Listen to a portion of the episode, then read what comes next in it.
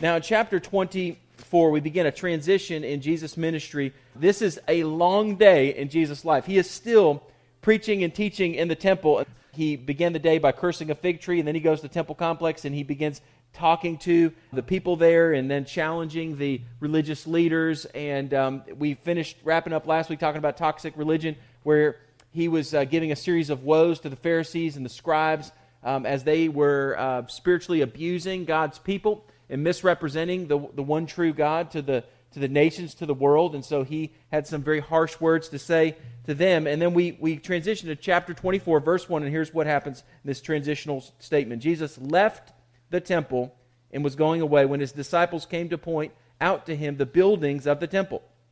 So Jesus now is leaving the temple complex. And by the way, Jesus is this is the last time Jesus comes uh, and is going to be in the temple ministering and preaching and teaching. Uh, and, and, so it's as if God is symbolically saying that I have I, my presence is no longer active here. This is no longer going to be the center point of, of the nation of Israel and of the, the people of God. This is going to change here. And so Jesus leaves the temple, and as they're walking out, the disciples are they're having a little um, tourism moment here, and they're they're going, you know, Kodak moment before Kodak, and they're saying, you know, hey Jesus, these are really cool buildings, aren't they? Uh, you know, as, as, if Jesus just dropped the hammer on the Pharisees. You know, woe to you. May you be destroyed because you've done this and that, and you're hypocrites, and you're blind, and you're leading people far from God, or whatever. And they're like, this is really neat architecture, huh, Jesus? Sometimes people just don't get it, right? And so these guys, that's their, that's their response. And Jesus says, You see all these things? Do you not? Do you see all these things? Do you not? Truly I say to you, there will not be left one left here one stone upon another that will not be thrown down. You see these magnificent, unbelievable buildings? Not one of these stones is going to be left, but every single one of them is going to be leveled to the ground. Now, that doesn't sound like a big deal to us, but this is the center of their um, civilization is the temple, the temple complex and the temple. And in the center of the, of the nation of, of um, Israel and now Judah, uh, you have Jerusalem. In the center of Jerusalem, the highest point the epicenter. I mean, all their language. They have psalms that are called the Psalms of Ascent because they would sing them as they ascended up the hills to Jerusalem, up the hills to the temple, and then as the high priest would go in the temple, up the hill in the temple to the Holy of Holies to make sacrifice on behalf of the nation of Israel and their sins and the world on their sins um, before God. It's a big deal. Jesus says, uh, yeah, these are, are neat buildings, but you know that every single one of these stones is going to be leveled to the ground?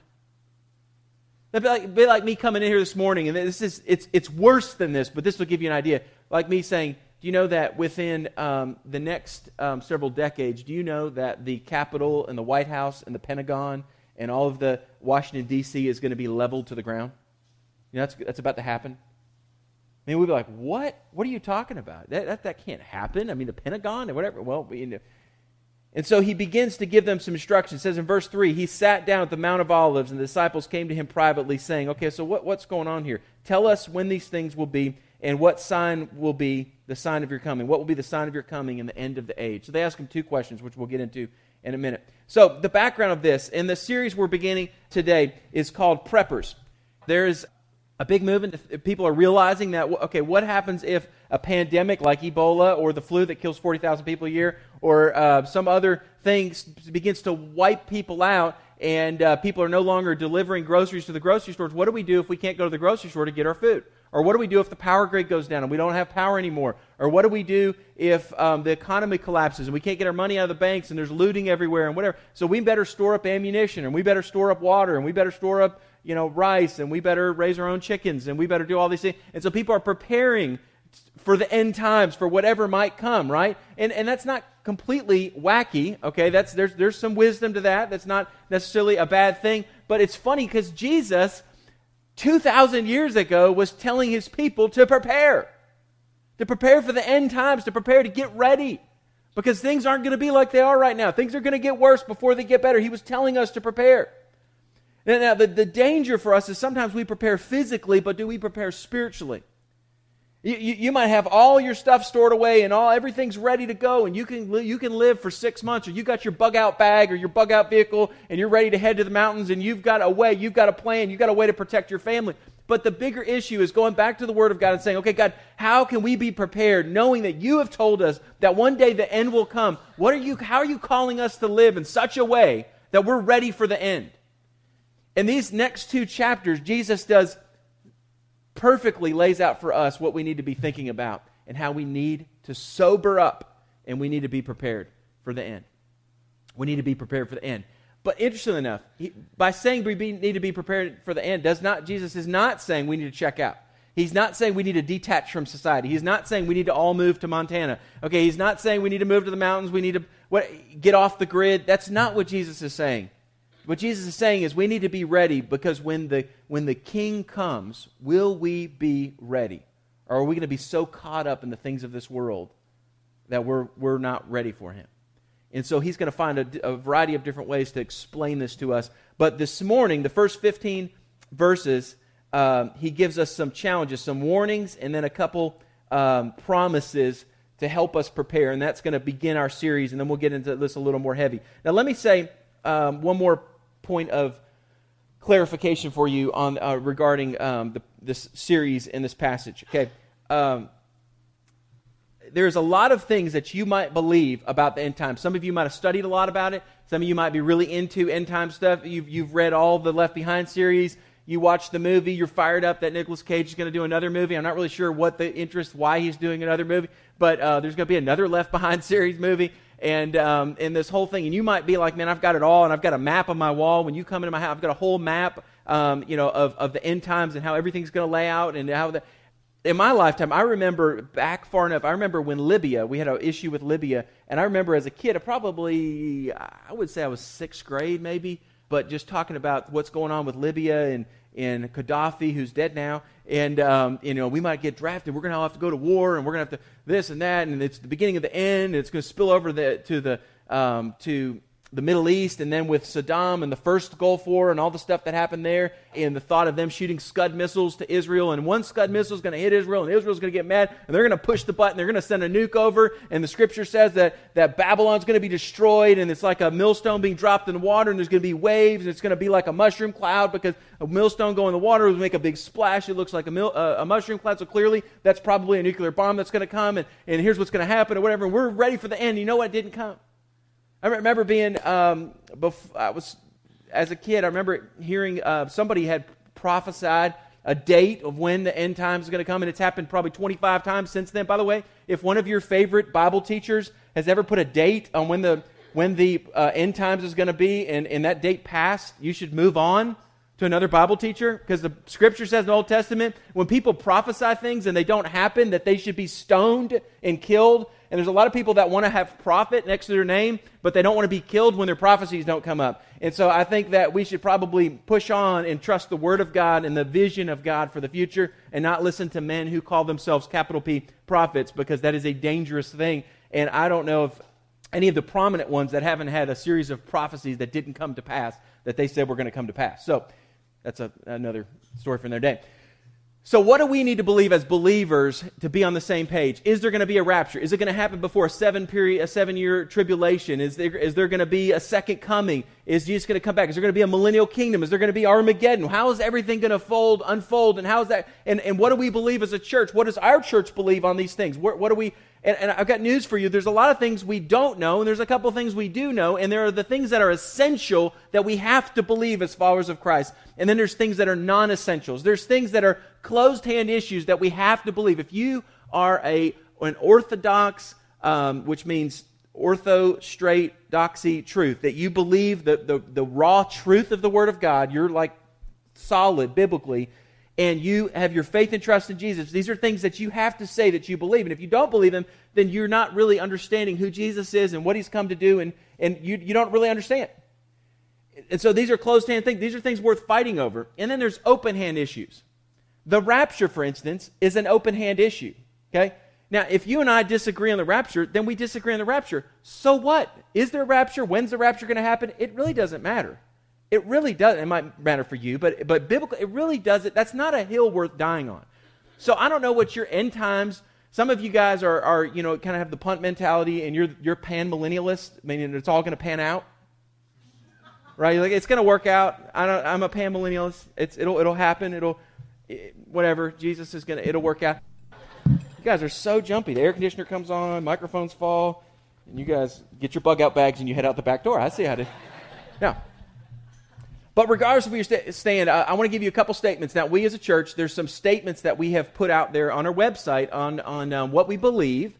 And there's kind of a, there's three statements on there. There's one on what we believe that, that talks about the last times or last things, explains a little bit, and then there's there's two other um, statements of, of, of, belief that we would affirm. We say, yeah, we, we agree with those people that wrote that. We're all on the same page. We agree with that. And one of them is Baptist Faith and Message 2000. Um, and, and here's a statement in that I'm going to read to you. And then there's another one from 1689 that Charles Haddon Spurgeon, if you've heard of him, um, he's a, a, prince of preachers, incredible, godly man from uh, the last century. And his church uh, was kind of built on, they all affirmed, yeah, we, we agree with this. And I'm going to read these, and you're going to be, in, it's interesting because these don't talk anything about raptures, but it talks about what matters most. So the Baptist Faith and Message, here's a statement on the last things God, in his own time and in his own way, will bring the world to its appropriate end. We, we, we would agree with that. Isn't that a good statement? God, in his own time and in his own way, is going to bring the world to its appropriate end. According to his promise, Jesus Christ will return personally and visibly in glory to the earth. The dead will be raised, and Christ will judge all men in righteousness. The unrighteous will be consigned to hell, the place of everlasting punishment. And the righteous, in their resurrected and glorified bodies, will receive their reward and will dwell forever in heaven with the Lord. That's a simple statement. The second one is, uh, is the, is, comes, comes from the London Baptist Confession of 1689. Sounds really exciting. And this is some pretty robust, meaty stuff. It's very good um, stuff. And if you click on the links on the, under what we believe, you could read the whole London Baptist Confession. There's really good stuff in there um, doctrinally. And you said, some of you might be going, why are you reading something that's not Scripture?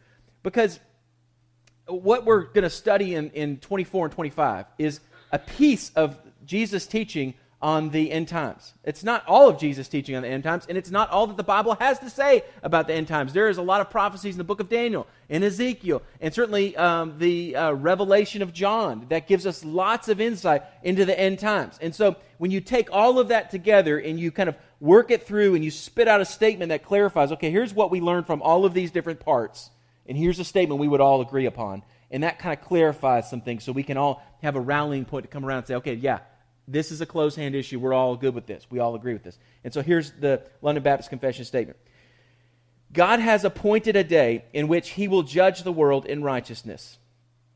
By Jesus Christ, to whom all power and judgment is given by the Father. In this day, not only the apostate angels, meaning those angels that, that rejected God and fell away, which Satan being the leader of them, shall be judged. Not only the apostate um, angels shall be judged, but also all people who have lived upon the earth. They shall appear before the tribunal of Christ to give an account of their thoughts and words and deeds, and to receive according to what they have done when in the body, whether good or evil. As Christ would have, have us to be certainly persuaded that there will be a day of judgment, both to deter all men from sin and to give greater consolation to the godly in their adversity. In other words, to, to be a blessing to those who have suffered um, severely, that, hey, you're not suffering without cause. There's going to be, it's going to be worth it. It's going to be worth it. That's what that statement is saying. So also, he will have the date of that day kept unknown to men, that they may shake off all carnal security. The date is hidden that they would not find their security in the things of their flesh in the things of this world. That's what he's saying. The date's hidden because if you knew what the date is, he said, you know what, five years from now, Jesus will emphatically, he will return. And we have the date, and we know, then you can be like, oh, so I've got five years to kind of, you know, do whatever I want. And then in five years, then I have to, then I got to repent real quick and get ready because Jesus is about to come back, right? That's what you're saying. No, he's saying that that's not, doesn't work that way. So the date is kept unknown to men that they may shake off all carnal security, finding security in the flesh And always be watchful, because they know not at what hour the Lord will come. Also, so that men may be affected in such a way that they ever say, Come, Lord Jesus, come quickly. Amen. Which is the end of the Bible. Come, Lord Jesus, come. Amen. The one thing I can tell you emphatically with the authority of the Word of God that is Jesus is going to return and he can come any moment. There is nothing that needs to happen for Jesus to return a second time as he has promised. There is no temple that needs to be rebuilt. There's no rapture that needs to happen. There's no suffering. There's no event. There's nothing that needs to happen for Jesus to come back. He can come back any moment. Now, there could be other things that transpire before then. But I want you to say, I want you to understand that we believe in Orthodox believers through the last 2,000 years believe in the imminency of Christ's return. That he is coming back as he promised, and he can come back any moment.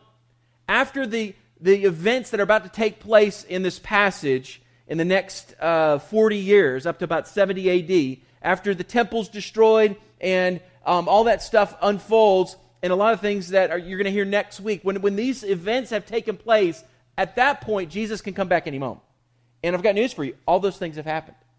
And so now, for 2,000 years almost, we've been waiting for the return of Christ, and it could be today. It could be today. It could be before the message is over. It could be before you digest your lunch from today. It could be before you get home, before you uh, make your, before you jump in your bed tonight. It could be before you wake up in the morning. It could be any moment before these boxes get where they're going. Jesus can come back the imminency of Christ's return. We believe in that, that he could come back any moment. He will come back as he has promised. So those are the things we rally around. Now, that being said, everything we talk about other than that, we, the goal in these next several weeks is to teach the text. We're going to teach the text. Um, my goal, and uh, David Fields will be doing one of the messages, um, and as he's teaching also, our goal is to be faithful to the text. Our goal is not to give you our um, apocalyptic agenda and persuasion and try to persuade you on what we think is going to happen and to have a giant chart here and to have it all laid out and to make a whole book series and um, in, a, in a movie and all that. That's not our goal. Our goal is just to teach the word, okay? Um, we're not trying to profit, we're trying to teach the word, right? And so uh, that's what we'll do. So Jesus sits down at the Mount of Olives. Now, let me get you in, in your mind here. Um, if you've seen images, I should have brought one for you, but uh, if you've seen images of Jerusalem, sits up on a hill. And if you go out um, of the eastern gate, you would go down the hill into a valley, and then you would come up the other side, and you would be on top of the Mount of Olives.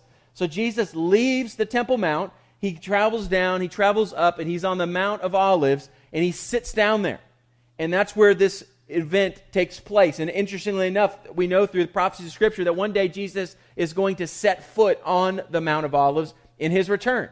So he's going to come back to the place he's having this little conversation with the disciples.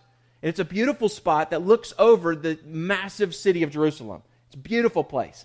And you have, as you descend the Mount of Olives, going down to the valley, there is, there is literally thousands and thousands and thousands of graves of Jewish people that have died and they've been buried there and they're awaiting the Messiah. They're awaiting the promised one to come. And, and, and most of them missed it the first time. They missed Jesus the first time. And they're going to one day find out that Jesus is truly the Messiah. And so, verse 3 He sat on the Mount of Olives. The disciples came to him privately, saying, Tell us when these things will be, and what will be the sign of your coming and the end of the age. Tell me when these things will be. What will be the sign of the coming and the end of the age? Two questions. When will the temple be destroyed, in essence? Jesus says, All these stones are going to be leveled to the ground. So they say, When is this going to happen? So they're asking, When is the temple going to be destroyed? In, in, the mind of the Jewish person, the, the idea of life without the temple and without Judaism uh, not, no longer being, um, with Judaism no longer being the center point of God's work, is an absolute baffling idea for them to think that, that God is going to have a church, and for that matter, that the Gentile church largely is going to become the, the center for a season of time. There's going to be a period where, where Judaism is not going to be at the center of, of God's plan, but God is going to shift and He's going to be bringing salvation to the um, millions of Gentiles that live around the world. Certainly, salvation will also come to some of the Jews, but a partial hardening will come upon their hearts that many of them aren't going to believe. They're just they're not going to believe, and they're going to be resistant to the gospel and to the fact that Jesus is the Messiah. But in that time, in that moment, after they have rejected Christ the Messiah, God is going to break open salvation to the Gentiles all over the world.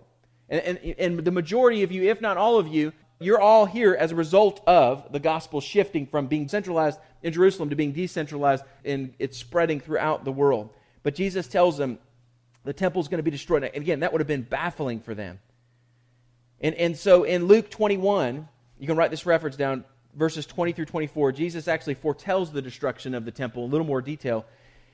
He says, When you see Jerusalem surrounded by armies, then know that its desolation has come near.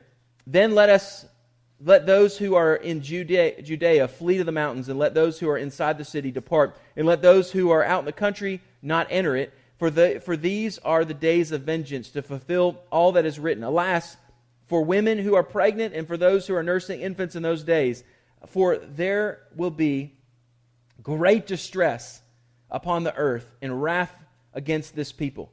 They will fall by the edge of the sword and be led captive among all nations, and Jerusalem will be trampled underfoot by Gentiles until the time of the Gentiles are fulfilled. So, interesting. He says it's going to be destroyed by Gentiles, which we know later is the Roman Empire in 70 AD, completely levels it to the ground, destroys it. And then he says, interesting little phrase, until the time of the Gentiles are fulfilled. Until the time of the Gentiles are, are fulfilled. And then they ask a second question what will the sign of your coming be at the end of the age? What's going to happen?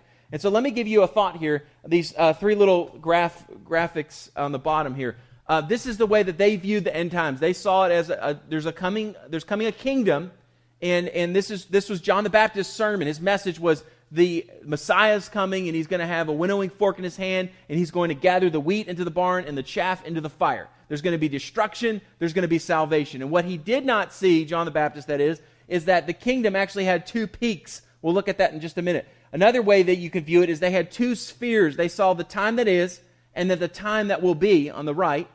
And what they did realize is those two periods actually overlapped. And so at the beginning of, uh, we're still in the time that is when the time that will be, that's the kingdom of God, is, is here. Jesus in his ministry throughout, in fact, that's been the name of our series um, up until the last several weeks. We've called it the Kingdom Come series that Jesus has come and he has established his kingdom. When Jesus was on the earth, he said, The kingdom is here.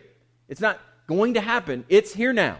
It's here now, but it hasn't, he hasn't fully manifested his rule and his reign. We're still in the time that is, and we're not completely out of that time. And that has created the space for this age of the Gentiles, the, the church age, some people call it, or the mystery age. And that's where we're in that spot. And so here's the next slide, shows you these two. The kingdom is really two peaks, not one peak, the cross is going to be the, the center point of the first peak, and the crown, when Jesus returns for his second coming, will be the second peak.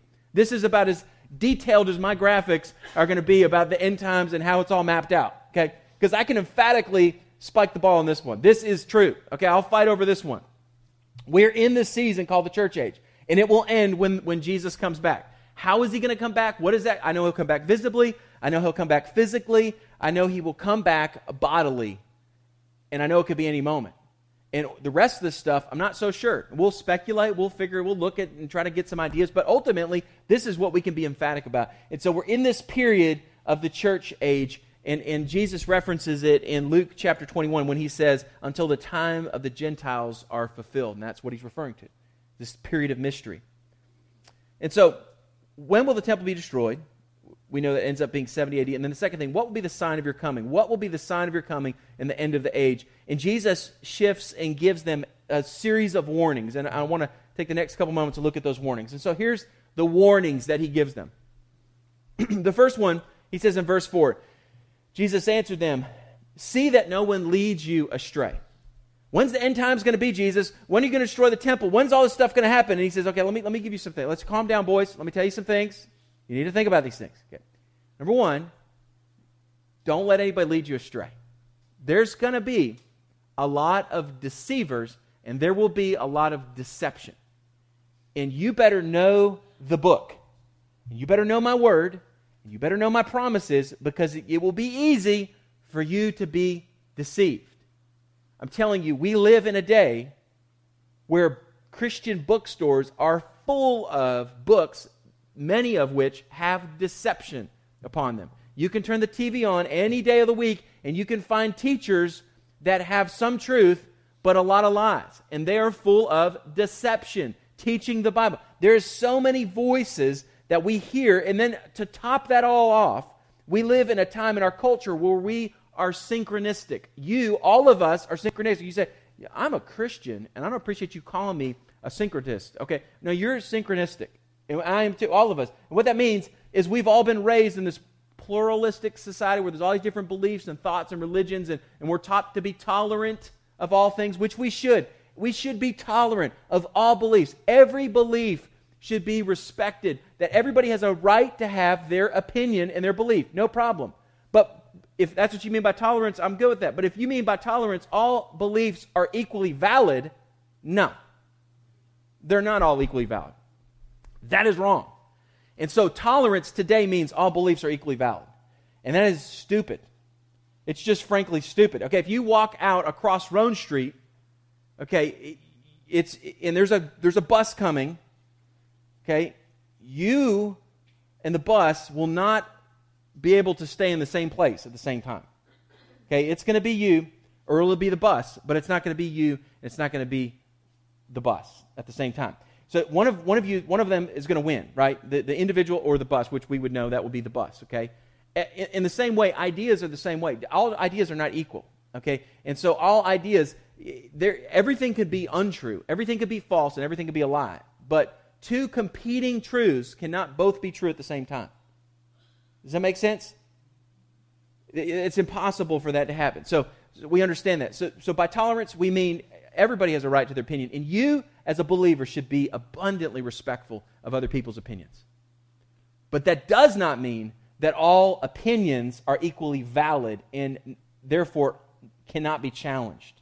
Respectfully, humbly, you should be able to challenge other beliefs. You should be able to, we should live in a society where we can discuss what is true and what is not true. But we live in a society where there's all these different competing truths. And by saying we're synchronized, what I mean by that is we've taken these truths, and all of us undoubtedly have unconsciously taken some things that are not biblical, not true, and we have molded them into our belief system. And it's not a biblical belief system, which is why we're here this morning, which is why we need to be in the Word regularly. We need to be constantly challenging. What are the things that I believe that are pop psychology?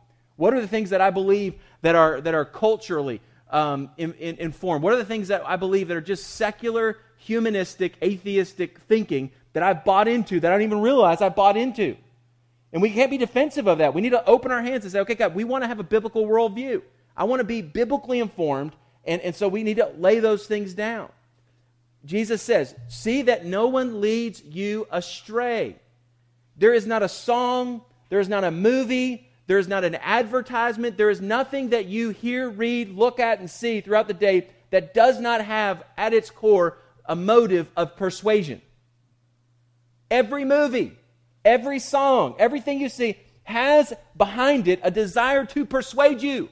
And I can assure you, most of the time, it is not to make your life better. Okay? It is to, it is to break you down. The, the enemy is so smart and so wise, and we have never lived at a time ever in humanity where there have been so many messages out there, so accessible. And yet we drink deeply at the well of the world and we ingest all that the world has to offer and all the messages and all the stuff and all the things. And then we wonder why we really don't understand the word and we really don't know God like we should and we don't have encouragement and we don't have hope when when the bottom's falling out and destruction is coming and we're afraid of whatever epidemic or thing that might happen, and we totally freak out instead of being the people of God who say, you know what, I mean, I have total faith in God. Uh, let me tell you what the word says. We are too easily led astray. Don't be led astray. Secondly, there will be imposters. Many will come in the day, in that day, saying, I am the Christ. Not, not saying I am um, like Christ, but uh, or a Christ, but saying that I am the Christ. I'm the promised one. I have come to deliver the people from destruction, and they will lead others astray. You will hear of wars and rumors of wars, so that you are not alarmed, for this must take place, but the end is not yet. In other words, there's going to be wars, and there's going to be rumors of wars, but the end isn't yet. Verse uh, 7 For nations will rise against nations, and kingdoms against kingdoms, and there will be famine and earthquakes in various places. These are but the beginning of the birth pains. Okay, we, we uh, I know, I don't, know as much as my wife knows about birth pains, but um, I know a good bit of birth pains. I've seen that look that she gives me uh, when, you know, one of the five times we've had um, kids, and, um, and, you know, that look like I, you know, I'm, I'm thinking about killing you right now. If I could get off this bed and run you down, you would die right now.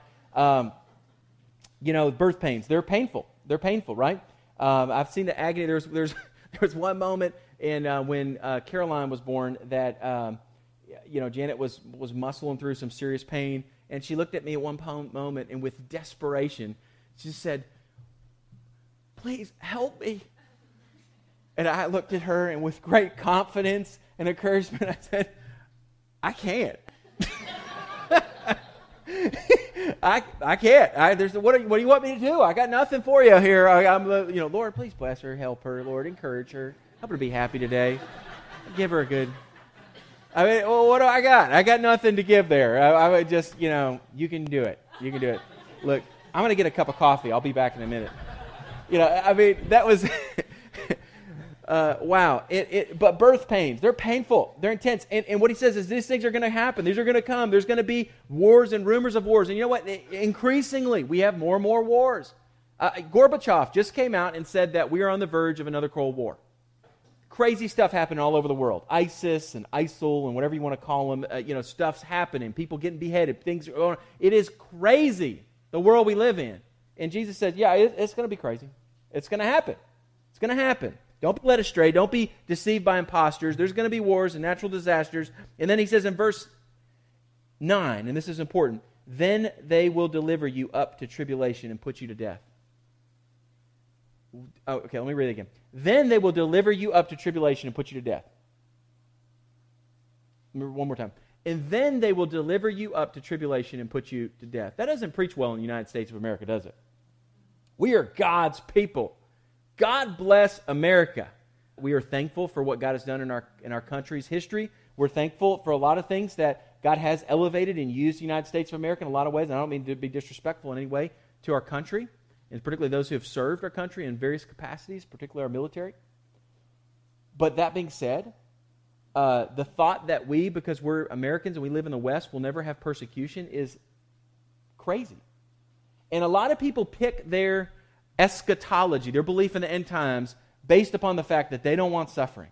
And they want a Jesus who gives them only blessings and never tribulation. They want a Jesus who, who they, you know, I, I give him my worship, I give him my allegiance, I'll walk down the aisle, I'll get baptized, I'll do whatever, and I'll, you know, give a little money, I'll, I'll do that stuff, and then Jesus is supposed to give me a perfect life, perfect health, perfect everything, everything's supposed to be perfect. It's just not the way it works.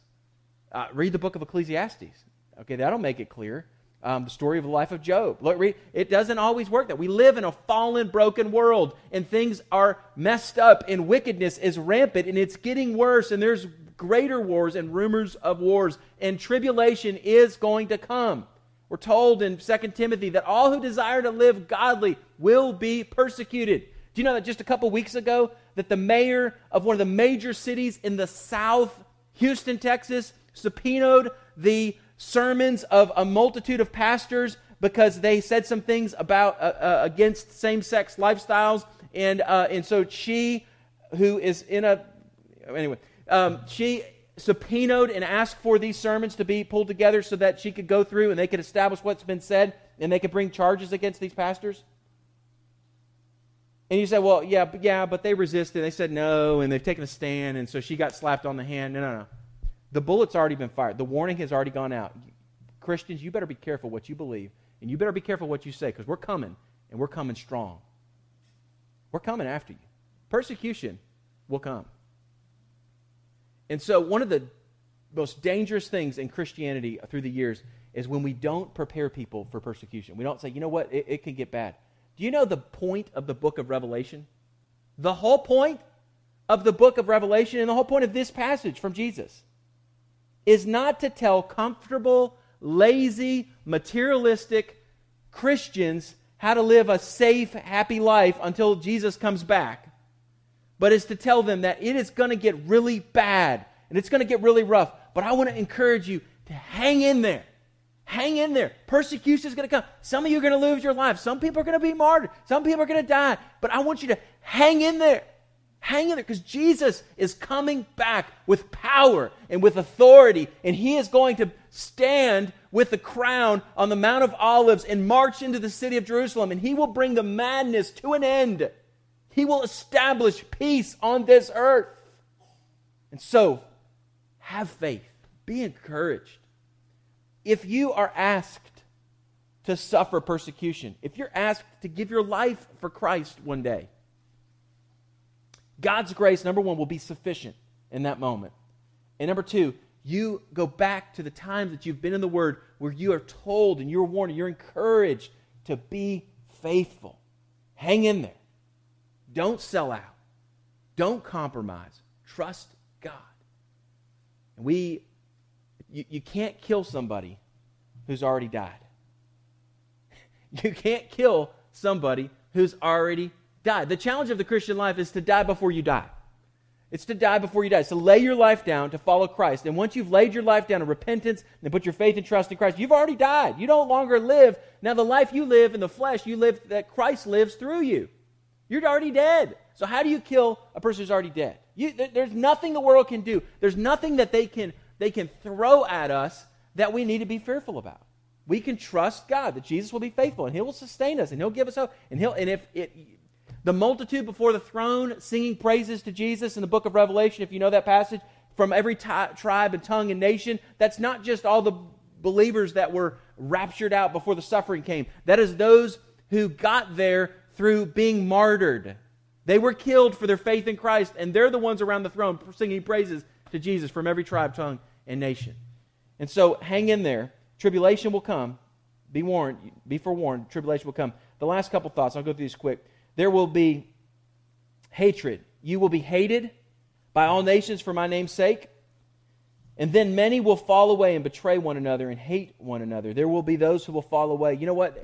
What he is saying is that not everybody, this, this grieves me to think, as a pastor, with a pastor's heart, to think about the fact that, that we, the, the, the manifested body of Christ here in Cross Life Church, the thought that some of us, some of the people in this room, might fall away. Man, they, they were involved and they went to church and they were in the Bible, and whatever, but they never repented, put their trust in Jesus, and they trusted a Jesus who gave them good things, but not a Jesus who allowed suffering, or Jesus who everything went well, but not a Jesus who allows tribulation. And, and eventually the tribulation came and the heat got turned up, and they finally said, You know, I'm, check please, I'm going to do something else.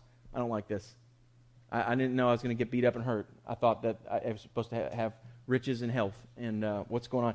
And, and so there's going to be those who are going to fall away. Be, be warned, some will fall away. Another thought, verse 11 many false prophets will arise and lead many people astray. There will be false prophets, which he already kind of referenced earlier. There will be those who will lead others astray. And then lastly, because of lawlessness will be increased and the love of many will grow cold. There is going to be less love. It's going to be less love, less patience, less um, concern for fellow man, which is where Christianity just, just stands above as we love and pray for those who persecute us. When somebody takes your cloak, you give them your shirt also. When we love people, when they take from us, we continue to give because we're not our lives are not defined by stuff or our health or by whatever. We are surrendered. Again, we've already died. So we all that we have is to be surrendered to Jesus to be used however he desires but there's going to be less love in the world. So then he gives us two closing promises, verse 13 and 14. But to the one who endures to the end will be saved. The one who endures to the end will be saved. And the, this gospel of the kingdom will be proclaimed throughout the whole world as a testimony to all nations, and then the end will come. The one who endures to the end will be saved. And this testimony will be preached to all nations, and then the end will come. Two, two thoughts. First of all, persevere. Endure to the end. The promise. Persevere. Hang in there. Hang in there. If you hear nothing else in the series, hang, hang, in, hang in there and hear this that regardless of what comes, regardless of things get worse before they get better, which they will, we know biblically they will, regardless of what happens to America, regardless of what happens to your 401k or your whatever in our security in this world, that, that is not eternal. Those things aren't eternal. Define yourself in your life by what is eternal. Live for what is everlasting, what is eternal. And persevere. Hang in there. Trust Jesus. He's in control. He'll give you what you need. He'll provide for you. He'll take care of you. Hang in there. He'll sustain you. So persevere. Jesus t- challenges to be sober. Sober reminder that some, um, he offers the sober reminder that some, only the threat of persecution and martyrdom will reveal their true colors. As, as we're told in, in the book of Hebrews, is challenging us that, lo, you've seen the light, you understand these things. Don't lose faith and go back to the world. Don't go back to Judaism. Don't go back to works. Don't go back to whatever, but trust in me. I'm going to give you hope. I'm going to, I'm going to sustain you. And so persevere. Saving faith is known not by some firm declaration or well intentioned beginning, but saving faith is known by perseverance. You, you know that um,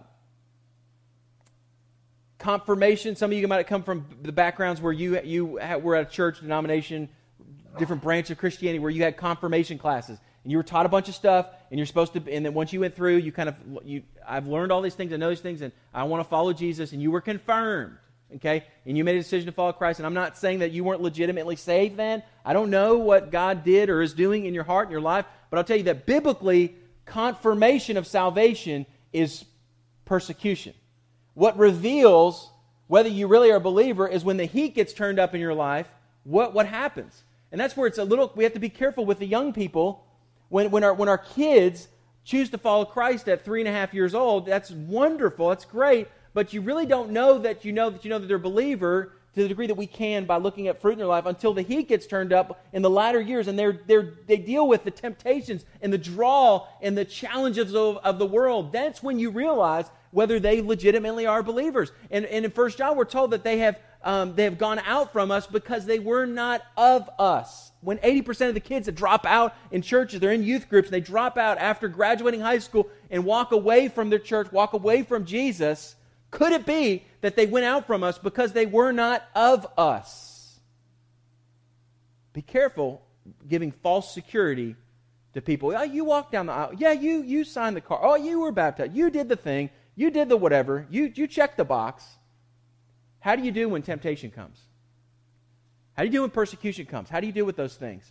That's why we're told in the Word of God to work out our salvation with fear and trembling. Not saying earn it. It does not say to earn it. That's not what I'm saying. I'm not saying you can lose it. If you legitimately are saved, you will persevere to the end. But I'm, internally what's going on in your heart and life when temptation comes. How have you responded to it? Is there conviction of sin? Is there a desire to walk with God? Is there a desire to repent of sin and trust in Jesus? Do you see the Spirit of God working in your life? Perseverance. Those who will endure to the end will be saved. And then the last thought the gospel of the kingdom will be proclaimed throughout the whole world. What, what are we supposed to do? Persevere and then preach. Preach. You know, I'm not a preacher. Yes, you are. You're told to proclaim, to share, to declare the gospel of the kingdom of God, of Jesus, to the ends of the earth. You know, in a simple way, you guys did that this morning. In a simple way, it's a first step. You say, "I've never shared the gospel with." Well, you you just you just did it for the first time. It's awesome.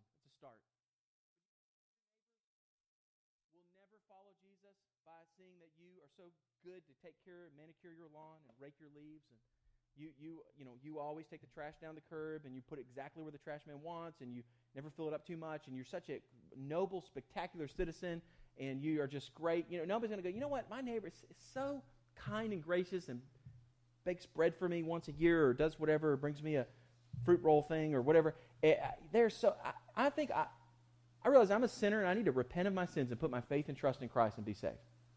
At some point, you have to proclaim the gospel. We believe in living missionally as a church. We believe in living missionally, in, in washing people's feet and serving people. And at some point, you have to proclaim the gospel to the people around you, right? You got to proclaim it. You have to share it. You have to explain it. And, and, and we want to be about the gospel going to the ends of the earth. So the promise persevere and then preach. And then the end will come. Let's pray. Father, we thank you as we think about, we turn our eyes and our, our minds towards being preppers, being ready for the end, God, that we would just, you would give us wisdom, Father, to not get sucked into the voices of this world, to not be led astray.